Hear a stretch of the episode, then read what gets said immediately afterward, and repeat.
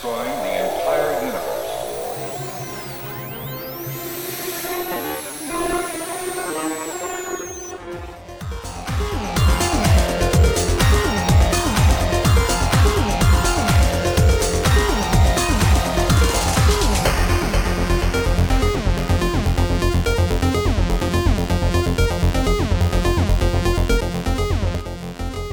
Welcome to Radio Free Demos, an Ixun Draconis fan podcast broadcasting from a post Demos orbit on Object 17, Voltaire Station. With me this week is Ashtar, YT, Wines, and I'm Corbeau. This week is episode 58, Progenitus.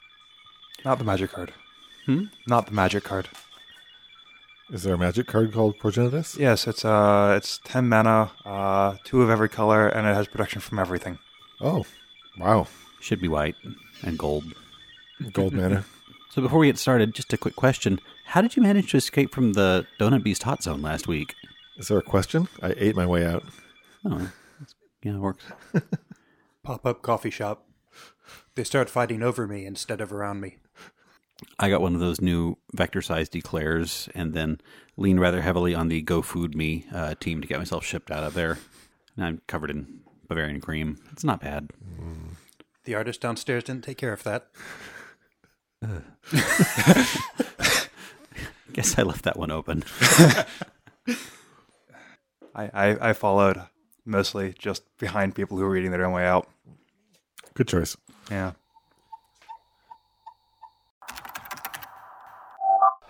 Boy, how can anything that big hide for so long a time?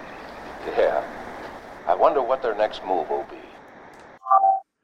So, news from the HSD universe there's a new novel out. It's called Blood in the Mists. Blood in Mists. Mists full of blood. Something along those lines. I'll link to it in the show notes. It has foxes. It does have foxes. It has a giant anthro, oh, giant non anthro wolf Yeah. as a main character. That's kind of fun. Does it also have blood? Uh, and mist, yes. good. Yes. Both, all of the above. Uh, check all that apply to you. this one features the uh, kind of red and blue, uh, brightly colored fox that appears in the IRPF story. Sparkle fox, right? She's very much a sparkle fox, yes. For a while, I had her confused with the gender bending character that's uh, native to Spyglass. And it was only until Seth explained those were different characters that I could finally contextualize the entire Okay. book. I was kind of waiting for that to come. Yeah, out. when is he going to turn into a guy? Didn't happen. I mean, I'm, it, it could have been the other way around too. I don't know. I just it was not that character. It was a different character. Got it. IRPF does not apparently employ gender bending batmorphs. At least not in that story. No, the more you know. Uh, it did have a, a town full of micros though, so that's something. Yeah, yeah. Does a town full of micros have uh, hamster tubes running around? I I wish they don't. I think they they just don't. They have political protests. Yeah, it, it, it, it did, did not. Wait, That is unfortunate. we have a fox and we have a town full of micros. Is there a police bunny in here anywhere? Because then we start running into uh, problems. There was a bunny. Was there? Who was? No, there's a hedgehog. No, a porcupine. Porcupine, right. yeah, not a bunny. Much less cute. How can any race be so stupid? Oh, don't ask me any questions. I'm just a hard hand just like you. So Ashtar says that we had this topic like about three years ago when we first started, but I think it's particularly relevant to uh, talking about progenitus. Is HSD or is Sol a dystopia or a dystopian setting? yes. Yes. Yes. Okay, I'll hit stop now.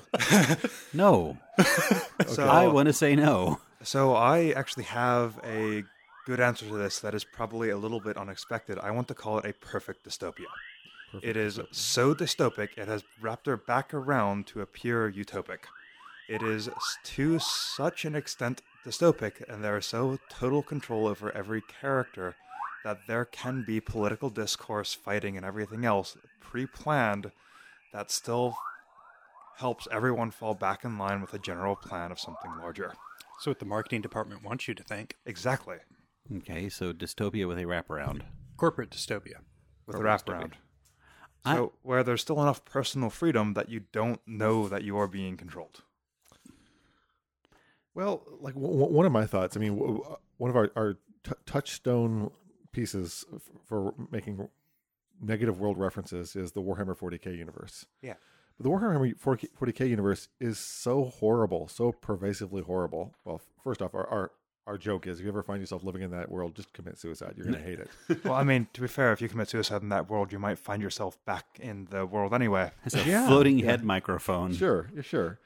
Um, but it's so horrible everywhere. Nobody would know it's horrible because it's horrible from end to end for everyone.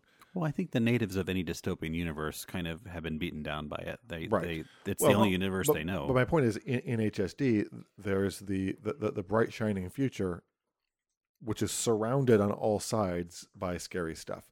But so that people do have a excuse for expecting a reasonable universe, a kind universe, when in fact lurking in every shadow is something else that wants to kill you. I'm going to take issue with that definition, though. If Sure. everybody, sorry, not yours, if everybody in the society has drunk the Kool Aid, it's not a dystopia.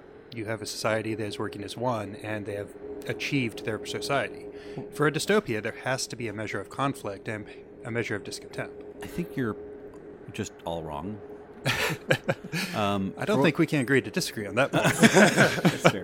So, uh, you wouldn't apply the word dystopia or utopia to where you're living. You might apply utopia to where you're living if you were in a book written by an author called Utopia. Uh, but these are principally literary terms, and a utopia is the perfect world as seen by the author, and a dystopia is a world that's overwhelmingly dark as seen by the reader.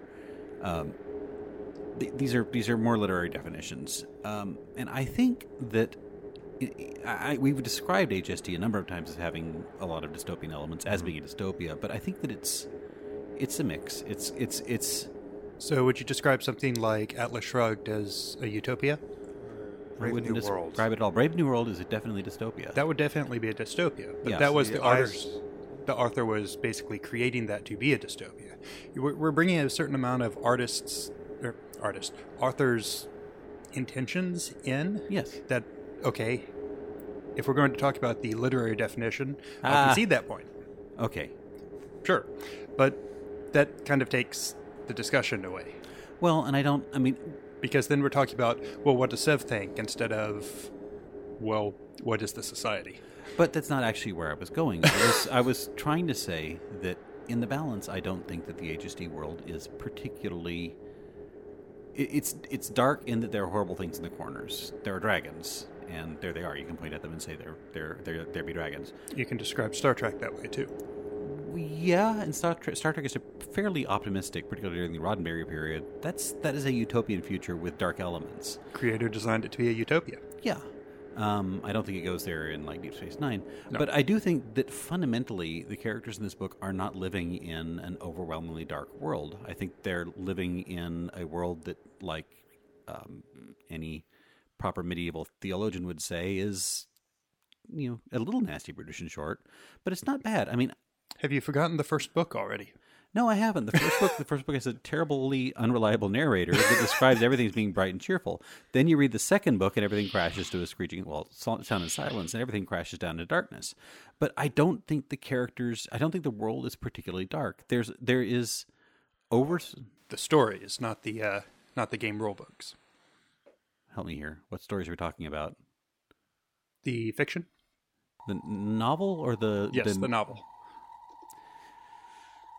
You forgot the novel. I, it's okay. I no, I, I, I did forget the novel. I, I, I, I don't. It didn't really fit the world for me. No, I do. I mean, it's a dark. It's a dark world. There is corporate oversight, but there's not like the Big Brother control elements that are so strong in 1984. Um, there's breeding programs, perhaps, but well, they're not. that's a perfect time to move into Progenitus when we're talking about that now. Well, no, and that's why that's why I think it's a good question for Progenitus. I don't, in the balance, think that this is the worst of all worlds. Um, I don't think it's extreme enough to be called a, a dystopia This- because the characters are. The, I think the characters are in the balance. They have they have stuff. They have they have they have the ability to be content. Right. Hold on. Let me capture that moment. They have stuff. No one denies vectors have stuff. Well, they have all sorts of stuff. They have every sort of stuff that people are willing to sell But I finished. I finished the sentence. But they don't have they don't have a lot of things that make kind of more of a utopia, be it a greater good, be it some sort of like civic duty, be it some sort of sense of self or sense of community or sense of society. They kind of have that outwardly sense of corporate nation. Right, and I, I think ultimately, for me, this comes down to that there is not a binary between. This is not a binary. There's- You cannot be either. You're not either a utopia or a dystopia. It's got a lot of both. So I'm really not making an opinion at all here, except to say that I don't think you can call it either one of these settings. So your answer is yes, and we have a consensus. I mean, this, this is also what I was saying. It's it's so far into dystopic that the amount of control and the uh, autonomy of any single singular character is to the extent where they wouldn't know either they are living in a dystopia or utopia. To them, it is both and neither. Honestly, Because an NP from an NPC's perspective, HSD can either be a utopic or dystopic thing, whether just you're depends in on- the corporate structure or not. Yeah. or not. Yeah. It kind of what planet you are, how, what's where the game master set the sliders on the campaign. That's true. It's it's telling though that what in the description of the different corporations, the one that feels the most dystopic is probably more Spyglass, and yet that's probably also the freest of any of the mega corporations. Also, depending how you play it, the most utopic. Yeah, mm-hmm. and- where everyone is actively seeking to not only better each other but to better themselves. So they're the closest ones to actually see the dystopia, and everybody else is just so far underwater that they, can't wouldn't. even see it anymore. Yeah. and flip side, I think the company that does, I mean, legitimately does the most public good in Sol is also the most uh, totalitarian. Pulse. No, it's not Pulse. Not Pulse. Uh, ASR, they both have the population. ASR is a bunch of nerds. Yeah. Yeah, ASR is techno futuristic utopia with like strong Big Brother elements. Everything else, it's, it's all mixed. That's one of the charms of HSD. Except for Marsco. They're just generic. Marsco is not evil enough to really be a good dystopian company. They just don't care. Is this where we start slinging um, like little little boxes? Marsco, less evil than everybody else.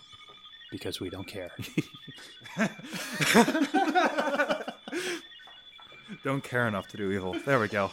A- a- as, as an aside, in, in that the new She-Ra cartoon, uh, there, there's the the very adorable, chirpy engineer character, who main characters rescue from some place. Repeatedly. They, they, they rescue her from this this place where she's building robots to defend herself, and it's having a, a fine time because it's a lethal place full of lots of technology. And they're like, you know, we want to bring you back among your friends. And she's just like, eh. And one of them says, also, we brought an a ancient technology spaceship to rescue you in. She's like, let's go.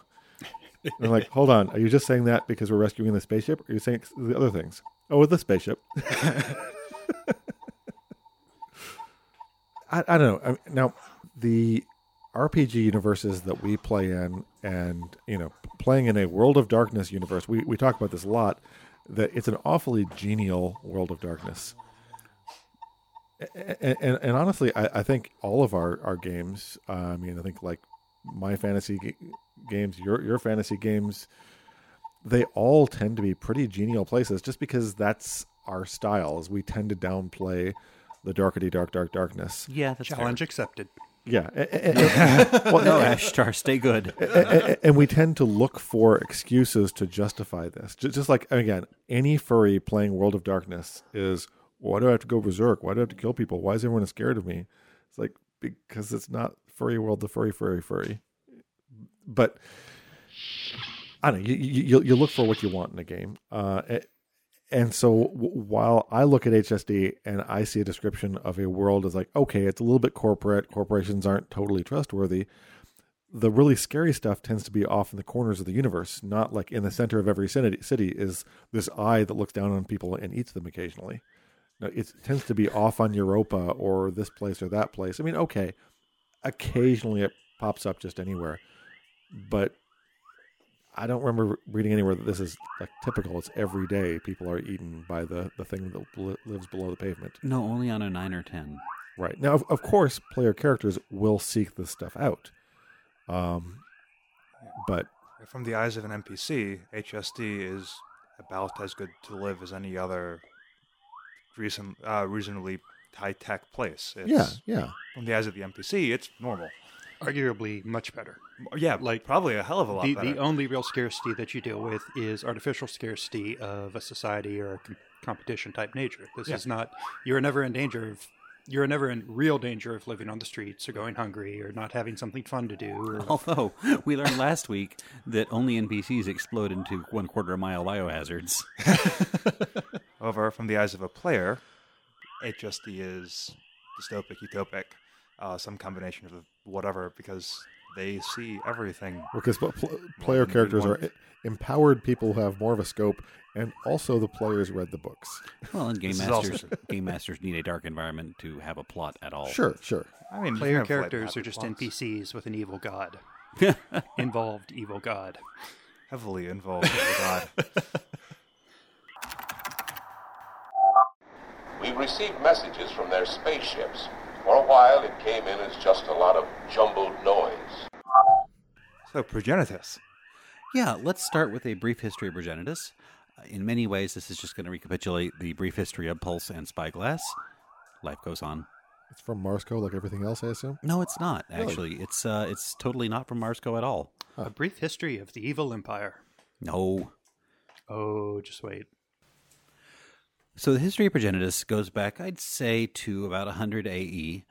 So somewhere around maybe 110, 120, 130 AE, we have the plague years where research no longer keeps up with the growth of the vector's viral load and the way diseases mutate and things like that. And there's about a 10 year period where a wave of plague ravages Mars. The vectors haven't really expanded beyond then yet. So the earlier version of the megacorp genotype was the health corp for the most part. They were supposed to keep vector biology on track and not let rampant mutations destroy the species, that sort of thing. And they did kind of a bad job on that. I think because around about 70 AE, they started focusing on rats. At some point between like 70 and 1, 130 or so, they started focusing rather exclusively on purifying the rat race and then developing the mouse slave race and so on and so forth. And they got blowed up by mice, angry mice. So around 110 to 130, there was a rash of plagues that swept over Sol, Mars, and there wasn't the research to back it up.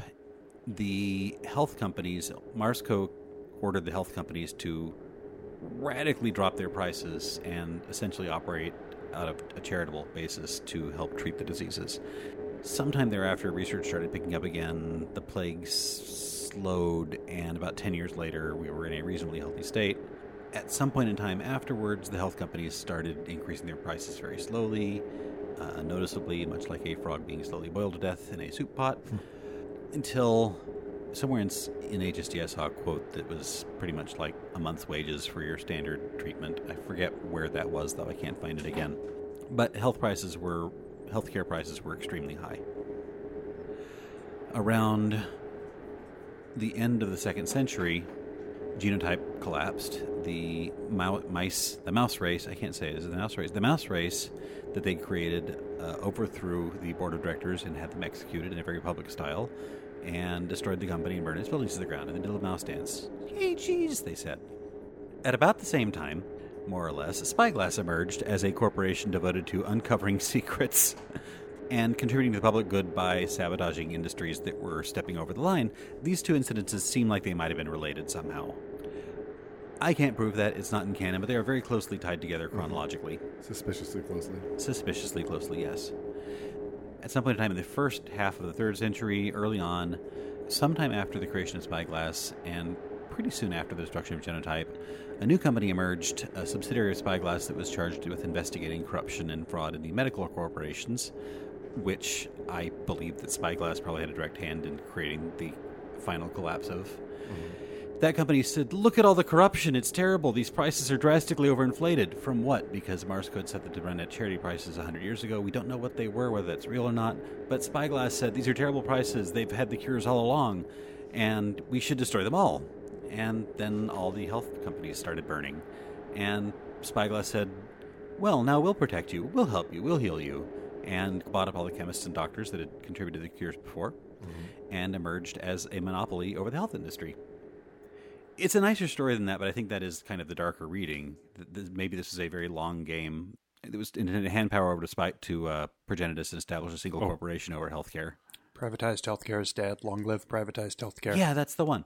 There's a great there's a great line in 2.0 I think that says Progenitus provides healthcare for free for the entire vector population. It's just under subscription fee.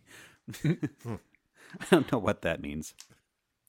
Also around the same time period, the same time frame as the creation as the destruction of genotype and the creation of, of Progenitus, the genetic ar- archives on Phobos mysteriously vanished. Or maybe it was just the human elements there because they had the human strain was there was a genetic bank of human DNA and such there. Maybe that's all that vanished. The wording is kind of unclear, but either the genetic archive at Phobos vanished entirely or just the human portion was ghosted away. I don't know which.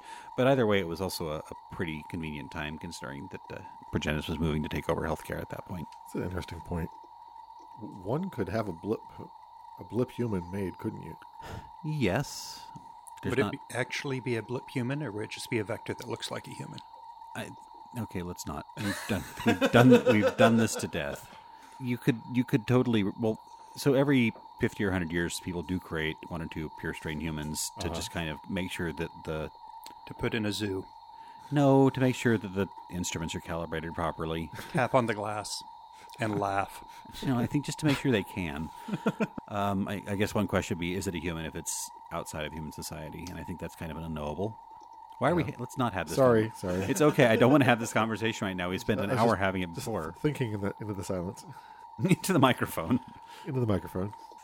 So from there, Progenitus kind of expands to be the general purpose do-gooder health and wellness and public protection from all things wrong corporation. And I think they kind of share that role with IRPF and to a degree Spyglass as well, uh, divvying up the protecting people from the wrongs duties. Their mission statement evolves as something along the lines of what makes the group strong makes the individual strong. Defend the oppressed wherever they want. defend the oppressed whether they want to be defended or not. Um, no, that's not it. Uh, it is the duty of every. It is the duty of every person to facilitate the growth and well-being of every creature that likewise contributes to the whole. Dot dot embodied by health, diligence, selflessness, and loyalty. As far as company visions go, that's about an eight out of ten. Needs a couple of more buzzwords. I think it's. I think it's a little long, actually. Machine learning, AWS. We have a couple of major progenitus uh, historical moments after that. Uh, somewhere around 475 after Earth, around about 450, Europa was colonized by uh, TTI. Sometime shortly thereafter, the wording is a little bit strange. The sacred text says Progenitus announced the creation of Vitae. It doesn't specifically say Progenitus discovered Vitae. It just they announced the discovery of Vitae. Uh-huh. Given they have a whistleblower streak, I don't know what that means. But after another shortly thereafter period, TTI has decided this is going to make an awesome super soldier serum. Look, we can use Vitae to make horrible semi undead warriors and giant bioships. And Progenitus says, Oh, our, our wonderful medical drug, you're corrupting it. And TTI presumably steeples their fingers and cackles. I don't know. And the two have never agreed on anything ever since. Hmm. Most recently, TTI has become one of the three corporations that's spearing the attack on the Ruby Spire. That's a weird sentence. Along with Pulse and IRPF, I believe. And TTI is saying, We don't want you to do this. We don't want you to do this. And Progenitus is saying, Oh, you want us to do this. Great, we'll do this. and that's currently where we are at about 702. Any questions? Nope. Okay. Will there be a test? Yes, ultimately. We're in a relationship, love. It's all a test. Uh, Are you saying TTI is the one saying not to attack the Spire and Progenitus is saying go for it? Or Absolutely. Okay. TTI does not want people to attack the Whisper Spire because of all sorts of reasons. Probably because they're afraid it's going to explode into whispers and eat everybody. I misheard you. I was hearing something. Okay. No, so the more Hydra deals with living creatures, the more Hydra can corrupt and infest living creatures. So sending three giant fleets of vectors at Hydra's like special temple on Earth is probably a bad idea. Also, it's the White Queen's idea, which means it's probably a bad idea. Do you remember the White Queen? I'm gonna have to disagree with that statement categorically. It's because she's a fox? okay, I'll allow that. White Queen's from uh, Pulse, yeah. Actually, yes. Uh, she's the the Dark Master Yeah, of Dark Pulse. Master of Pulse. Yeah, yeah. Okay, just me. No, that's very good. It's cold and my brain isn't working yet. I thought, I thought processors were faster in the cold. Uh, yes, but I mean, uh, not all of them. They don't want to be too cold. Yeah. So moving on to Progenitus' kind of role in the game world and in your campaign. So on the HSD Discord channel, Tygon has specifically requested that we don't make Progenitus too dystopian. But it's it's Sorry to disappoint. I know it's it's right there in canon, but I think it's it might be worthwhile asking why it's right there in canon. I don't think any of the megacorps really had quite the identity shift that Progenitus did. Actually, TTI suddenly became the good guys. Hmm. That was kind of weird. TTI are totally not the good guys. They've always been the good guys themselves. The only good guy claim that TTI has is that they're trying to prevent the world from disappearing in like interdimensional chaos and shit. That's, you know, only takes them so far. Well, we're gonna save this for TTI, which is like in six weeks or so, Yeah. or not. Up to you. Time is relative. Just as a side note, this is one interesting thing is that no none of the people in our groups has ever had the slightest interest in Progenitus as a primary or secondary corporation. Except me. Is your character? Oh well, uh, well you don't you don't count. You don't play. See? I had a, I actually had a player who, uh, with HSTV one, who really liked Progenitus. The way he interpreted it was he was going to run around with a whole bunch of syringes of uh, Vita Vita. This is Okay, not- so mad scientist Progenitus. Basically, yeah. And then whenever anything happened, he was the literal first person to run into a hellscape to inject as many people as possible, regardless of side, regardless of his own well-being. Okay, I can see that one a little bit better, but no offense to you, the player, but that is kind of right out of the book and the signature character of Progenitus. So I can see where that comes from. Oh, It was Yeah. maybe very interesting maybe to play not with. maybe not quite so insane sounding though. Pretty insane. Yeah, oh, no, she is pretty far gone. Yeah, this is the the, the lateral deer character. Yeah, the lateral deer character. Like oh. she's the one that ran forward and basically chopped herself off at the neck to provide biomass to get the target out. okay. and they okay. carted out her head and regrew her the rest of the body. Yeah, Huh. yeah, she's she's pretty insane, and the situations that they're describing her in are pretty insane. Okay. That would explain why um, my character, or the, the player at the time, had been willing to cut off both of his hands and a foot to escape something, Yeah, and then carried someone out while hopping on one foot. yeah, that's It was a rather impressive set of roles, but you know I do have to give them props. That that character will occasionally shoot herself to avoid dinner conversation. I didn't go that far. I like that. Anyway, Now, if she's hardcore, she serves veal. Not veal, venison. She's hardcore, she serves venison. load from quick save. so They got backups. Is it vegan when you're eating yourself? no, Okay. it's just disturbing. Well, did any animal die to provide you that meat? Not yet. No. no, because of the horrible life-sustaining serum. Okay, so anyway, where Technicalities. where I was going with this entire pointless diatribe is that Oh yeah, we're talking about how Progenitus is not horrible. right?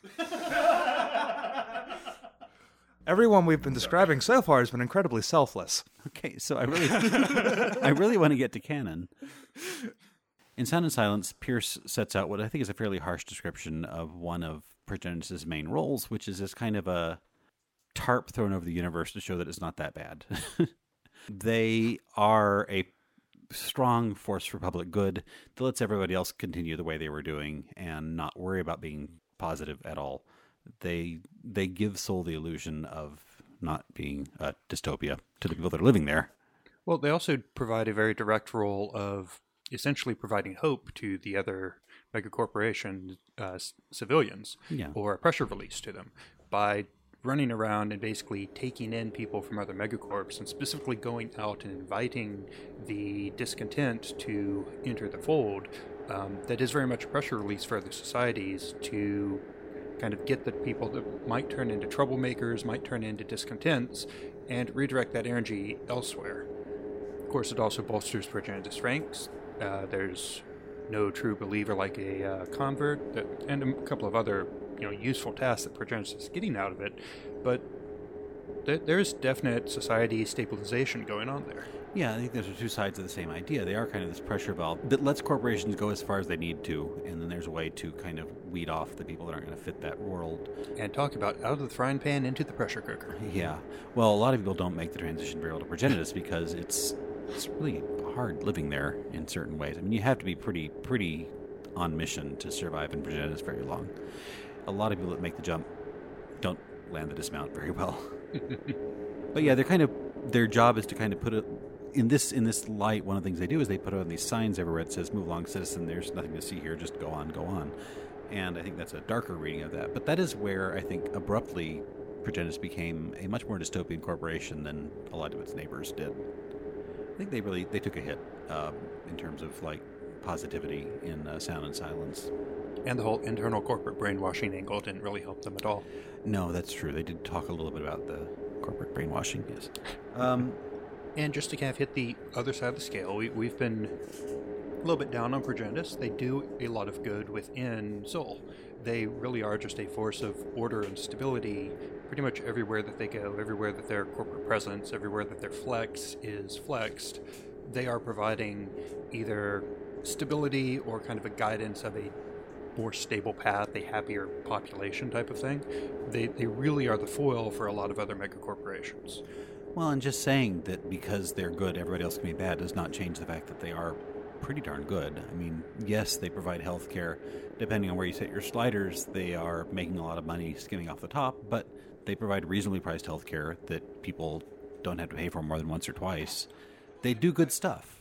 They also provide a defense force. Mm-hmm. Most of their forces are very defensively aligned. Most of the armor in Sol is really heavy armors, Progenitus, shock troop, that type of thing. They move into a bunch of different areas where things are getting flaring up or getting out of hand, and they provide armored wall of troops between the civilian population and whatever else is going on, be it a hotspot or weird shit. Yeah, which even that is not.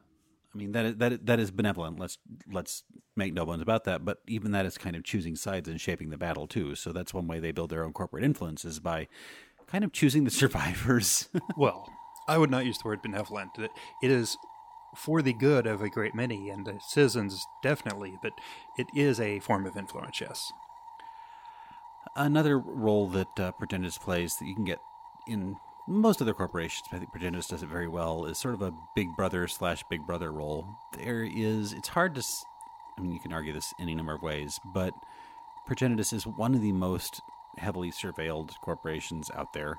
All of them look inwards at their own corporation, their own citizens quite a bit, but being in Progenitus means people are keeping an eye on you uh, making sure you to- you toe the company line, making sure you you know wear the mission statement on your shirt, even if you um, aren't in their shared quarters, you still have Progenitus eyes watching you. You have to you have to kind of walk the walk, or Well, that comes directly from their mission statement. Progenitus Society kind of organizes itself as an organism, not a society. So the individuals within are more cells in the organism, in the organism of society, or cogs in the machine, if you're taking it at a different look at it. But personal identity, personal rights, and privileges are just kind of less of a thing because they subsume a little bit more towards upwards towards the organization as a whole. yes, absolutely. It is one of the places where you can really have Big Brother based plot lines that are kind of hard to find elsewhere because it is a Sol doesn't have governments, but but Progenitus certainly does. Uh, it's a place that really emphasizes a top-down hierarchy in a way that's very visible to the PCs. That's kind of its role in the world, though. Um, so far as how what space it holds in your game, uh, it is a great place for the inevitable paladin player, which we apparently don't have any at our table. How'd that happen? I think we got rid of him. I play paladins a lot. Oh, okay. True. Null paladins, but actually based off who you play and what you play i'm really surprised that you haven't been more progenitus because they That's are true, very that's much the true. defensive heavy armor do-gooders in a sense you have a good you have a good point. But they're no fun. I mean, they're a little fun. If, in, in, in a chop yourself up and feed yourself to the bioprinter sort of sense of the word fun. are we talking about different character archetypes because there's a lot of fun in progenitus other than the chop yourself up types Those are just the most fun. Hmm. If you're playing a military character, you really only have two strong options. That would be IRPF, which is one type of military, the kind of small mercenary band, or Progenitus, which has the best organized martial presence. I don't think they're they're not offensive, but they are very martial, kind of in a Swiss Guard sort of way. Um, so for characters that have that as their archetype, Progenitus is a strong place to go. If you're looking for like an organized military, paramilitary type, I would mostly agree with you there. I'm kind of wondering to what degree IRPF and Progenitus are kind of brother corp, sister corp structures because it seems like that they overlap in a number of ways. I mean, IRPF is more beholden to their corporate masters, but Progenitus seems like they'd have as many boots on the ground in the same places as IRPF does, with a better moral compass, perhaps. See that? Hmm. We we we knew that we'd be disagreeing a lot during these episodes. Yeah, absolutely. I anytime you talk about moral compass, it's really hard when you're talking about a corporation because the corporate heart does not beat with morals or ethics. So there's that.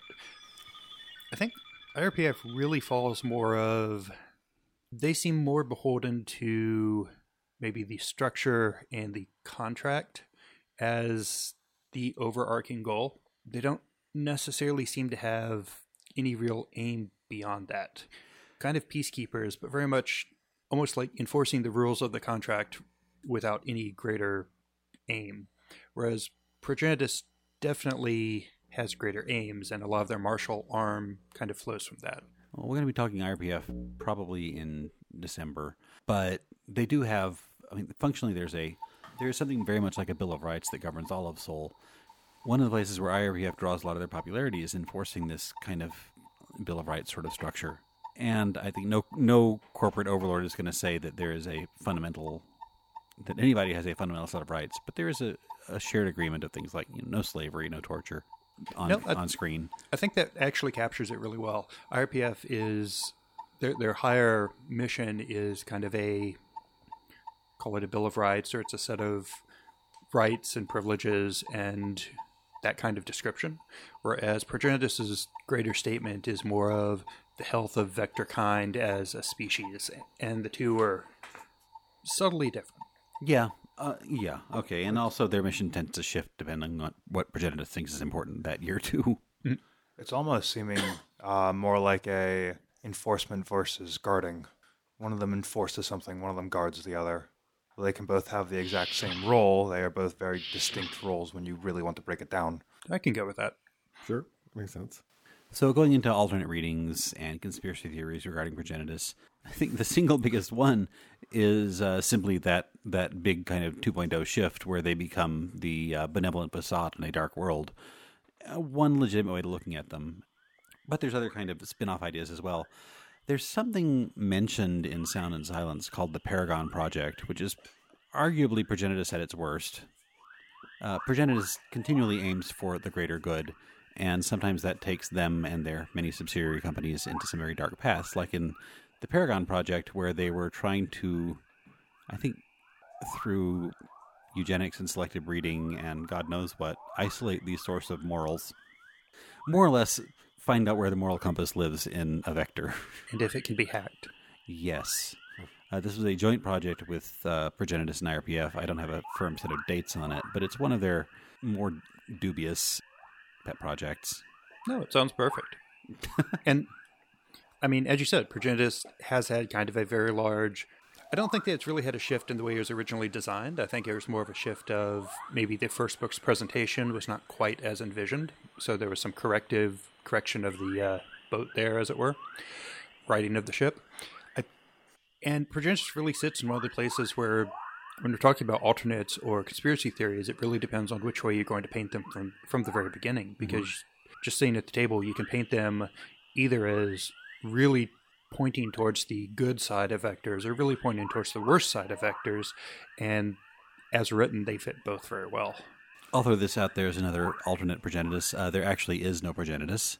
In fact, there is only the Spyglass subsidiary progenitus that was created to uh, completely undermine the medical industry. Now, not only has progenitus successfully infiltrated and taken over the entire medical industry of Sol, but that gives them a huge amount of insight into people on a genetic level, and they funnel that information upwards to Spyglass and their Dark Masters.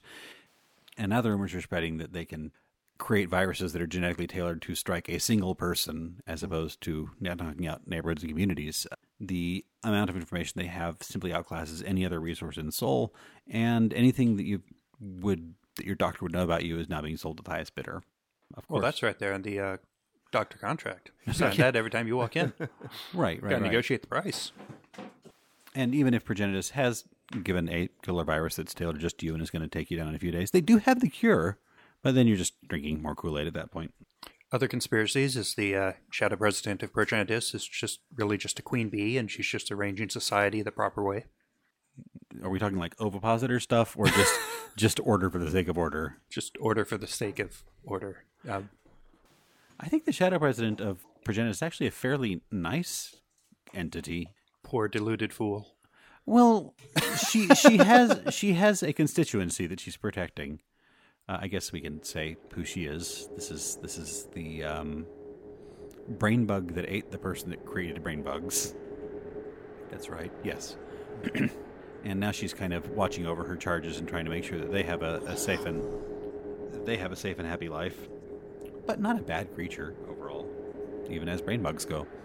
Well, not since she uh, digested some ethics and morals. Was a mad scientist. I'm not sure he had them.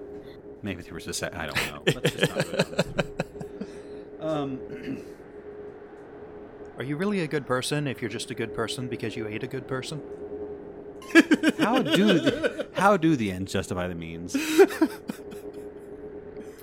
Uh, we talked a little bit about how Progenitus kind of takes on survivors and brings them home with them, and then brainwashes them. And I think you could easily play Progenitus as kind of a uh, a cult-like structure where they bring people in and completely indoctrinate them, as opposed to just uh, giving them the tools they need to survive in the world. Can. That's- that's- a lot of leeway there. Yeah, that's not a lot of not really a stretch with them either. um, I mean, if if your character was a survivor from a hot zone in a TTI town and was taken to Progenitus, that, that that that might not go well for them long term. At least the level of indoctrination would be much higher. I would almost argue that that's not a very valid player character. You can certainly work with it with the player, but that kind of background within Progenitus, within the lore itself, they very rarely leave Progenitus afterwards. It it really takes a lot for someone to be in Progenitus and not in Progenitus. To be running around in a player character party is a certain amount of freedom that most people in Progenitus just don't have. Well, and I think that kind of character would have a lot less agency than perhaps you'd want as a PC because they've already been broken down and rebuilt three or four times at that point. Although, if you wanted to have that uh, funky background where you're suddenly a new character when you press when you hit level four or something like that, I forget what that one was called, uh, shady background or something like that. That might be an interesting way of uh, of lensing it. Maybe you're a sleeper agent that was brought on board to do something within the Prog Corp town. Who knows? And if you're running a table or a game of characters that actually have very heavy outside influences, ownerships, or demands, that comes back around to being a much more interesting character. Hmm, how so? Not sure I, I follow. Having, at least on this table, most of the characters are kind of free spirits. You've got the standard assortment of murder hobos with no external restraints or chains ragtag or families or yeah. Um, if you spin that around and maybe you're taking on some of the other backgrounds, some of the other backgrounds are owned or slaves. Um, some of the other backgrounds have very heavy outside constraints, whether it's outright ownership from one, or patronship, or corporate ties, or just a very strict guideline of behavior. You could play with a group of characters that have much heavier outside commitments. That I think that character does come back around to being a little bit more interesting.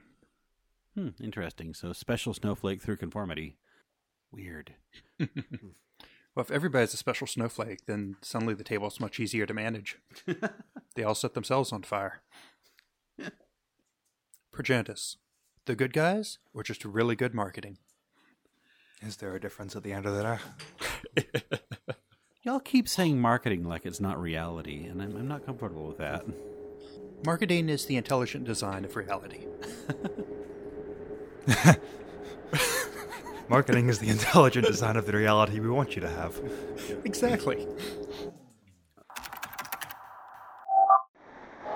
There comes a time in each man's life when he can't even believe his own eyes. Well, after your description, I don't think I'd want to see it either. So, going on to what's awesome this week, we will see if the hosts have brought any news clippings with them from the world of sci-fi, science, and furry fandom, and etc. Well, I have a news article that is Zouts! Go on. I have a news article that is uh, somewhat in relation to dystopias and progenitus in a way. Okay. Uh, that evidently it is now coming out. Google has access to most, uh, a good chunk of America's uh, health records to do with as they please.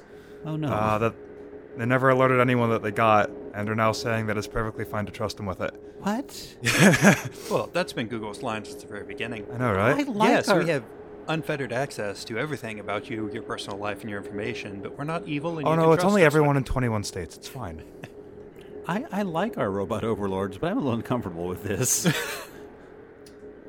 It's all HIPAA compliant. Don't worry. okay. Yeah, if you actually look at the amount of interconnect in healthcare and insurance and all of the other stuff, I mean, information is changed hands between so many systems and so many corporations. It's as with any other piece of personal information, it's best just to assume that it's already out. I know. It's actually quite wonderful. I was uh, recently, with my work, just told, no, I'm sorry, we can't give you debug logs because that would break HIPAA compliance. I was like, okay. Did not know my stuff was being used for that, but thank you. Excitement. So this article starts somewhere silly and goes somewhere that's relevant but silly. See if you can find the breaking point there. Uh, there is a new Scooby Doo animated film. So yay, talking animals. Oh, right. I know, I know, I know. I'm going. I'm going somewhere with this. It's called Scoob. Uh, it's at least halfway the origin story of how Scooby and Shaggy met and their first mission together. Does it have Okay. a custom song? But what I think this builds up to that's exciting, and I really want to see your response to this, Ashtar. It's going to make for good podcasting. Is this leads into the Hanna Barbera cinematic universe? I'm okay with this. okay, well then, Doesn't that rate a heavens to Murgatroyd? Zoiks. Uh, this has been apparently building since 2016 Jinkies. when it was re- when it was announced. But exactly what it means and what the new Scooby Doo film is going to be uh, seems to have evolved significantly. It's out for May 2020 release. It started out being called SCOOB, but now it's just Scoob. I think one noteworthy thing is that Scooby is a lot more eloquent in this film.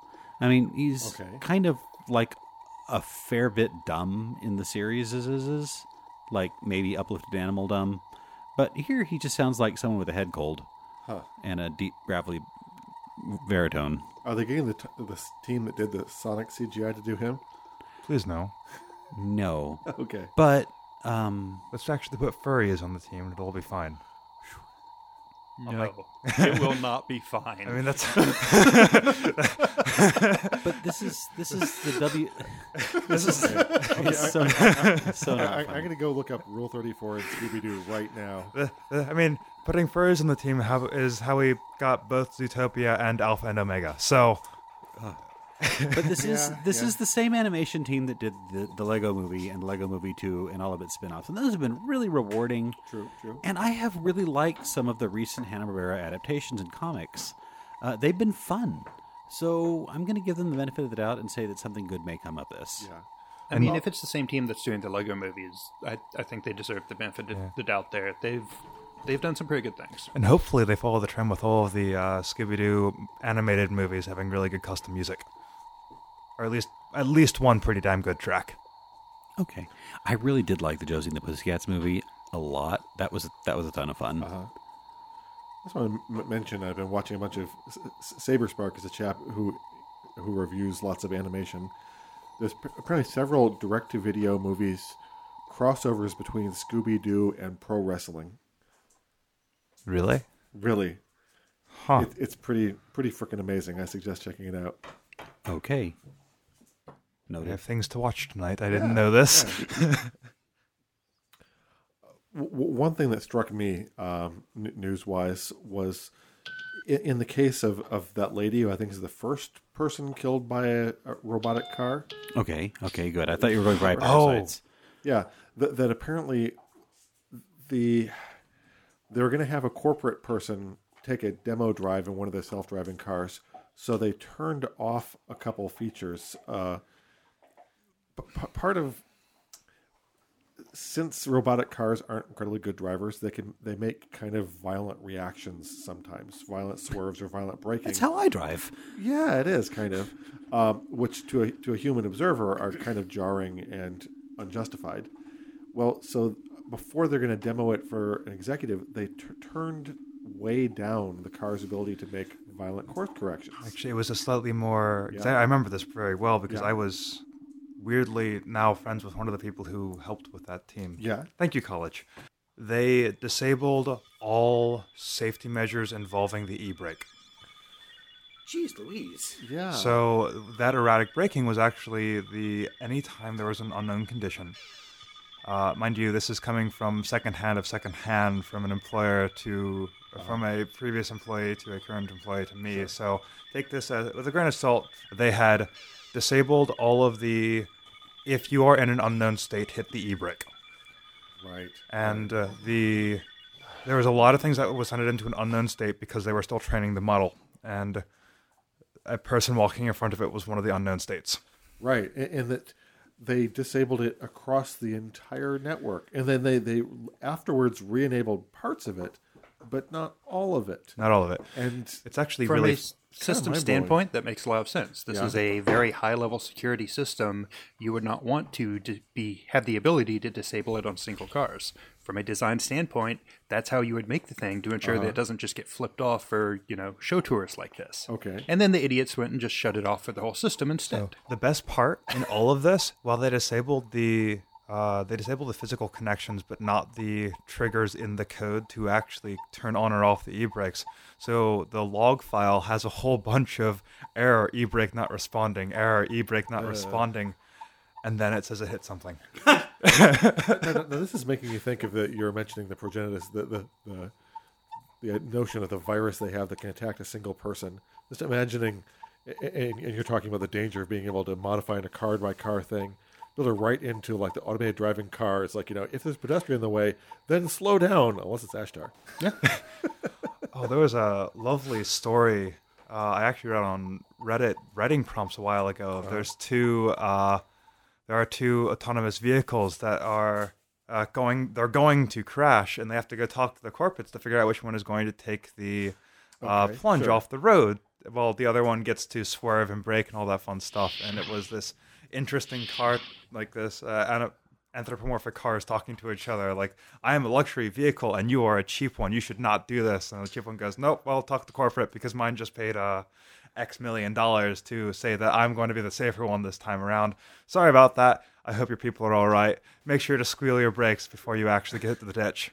I, I can imagine that. Yeah, this this last minute, you know, who's closer to being paid off? Yeah. Who, who contains a, a member of a prote- protected class? Who has media closer by? All, all that stuff. That'd be a neat conversation to be in on. we can go into a whole ethics debate uh, debate based on this with uh, who has what knowledge and what knowledge is currently available to what things because once you start looking at what knowledge is currently available versus what knowledge you want to be available the ethics of who do you hit becomes incredibly gray incredibly quickly and it's a very weird topic You're talking about all of this very much in the abstract and the theoretical. Yeah. But what you are talking about is essentially the insurance profiling that's already done for insuring cars and insuring people. Yes. All you have to do is speed that up to a much quicker response and move it before the crash actually happens. Mm-hmm. And you already have most of the pieces in place. Give it five years and i will perfectly agree with you with current tech Yeah, with, current, tech, it's not there. I'm not with saying current tech there. and current cameras, if we have, uh, if you're approaching an intersection and your brakes have failed, and you get two options, you can go to the right or to the left. And to the right there is one blob, and to the left there are two blobs. You do not have time to figure out what these blobs are. Which direction do you go? Because that's where we're currently at. Is we don't know what these blobs are, but there's blobs there, and we're going to hit them. So which one do we go to? a, a real world example of this is um, I, I know some of y'all are in IT. So so Ethernet part of collision collision det- detection is if two machines start talking at the same time, the whole network shuts down. Then each client waits a random amount of time before they start talking again to make it less likely that they're going to keep interrupting each other. Except for certain network cards where they decided they want to have better stats, their card waits the minimum amount of time and then starts right then. Which, if you want better stats on a diverse network, it works well. But if people buy only your random network cards, it doesn't work so well. Yeah. Well, yeah, you've just highlighted the problem of a basically a gentleman's agreement protocol with no Yeah. enforcement. Yep. All you need is a bad actor, and suddenly it doesn't matter what your agreement is because someone's going to take advantage of it. Uh, I I did not play Hyper Light Drifter when it was a thing. I assume that the rest of the world knows this video game. Um, maybe. 2016 homage to 8-bit games. It's kind of a post-human world where you are a blue-skinned android character in a world mostly populated with anthros. Um, so kind of relevant to the furry sci-fi world, Sure. and now recently relevant to the furry sci-fi tabletop world because they kickstarted successfully a hyper light Oh, yeah. drifter RP, tabletop RPG. Neat. Um, I don't really have a lot to say about that. It's kind of a sort of dark universe where survivors of the world of the ancients find pieces of dangerous technology and bash them together until they do things.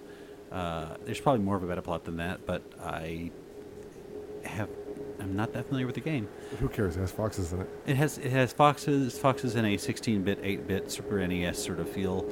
Um, anyway, that's a new thing. Uh, it's coming from Metalweave Games, and uh, I think they're taking pre-orders now. So we'll link to that in the show notes when that happens. Cool. Yay. when we next get together, we'll be taking a tour through Progenitus City. Although uh, in this festive time of year, God knows when that'll be. We'll try and get together soon. So in the meantime, uh, take care, stay warm, and catch the outro line. Intro music is Future Club and outro music is Tronicles, both by Serious Beat. This podcast is copyright 2017 by Radio Free Deimos and may be used in any not for profit project with appropriate credit and notification. Check out our website, radiofreedeimos.com, that's D E I M O S, for more rambling, resources, links to official and fan driven content, and our full catalog of episodes. And look for us on iTunes, Stitcher, and Google Play.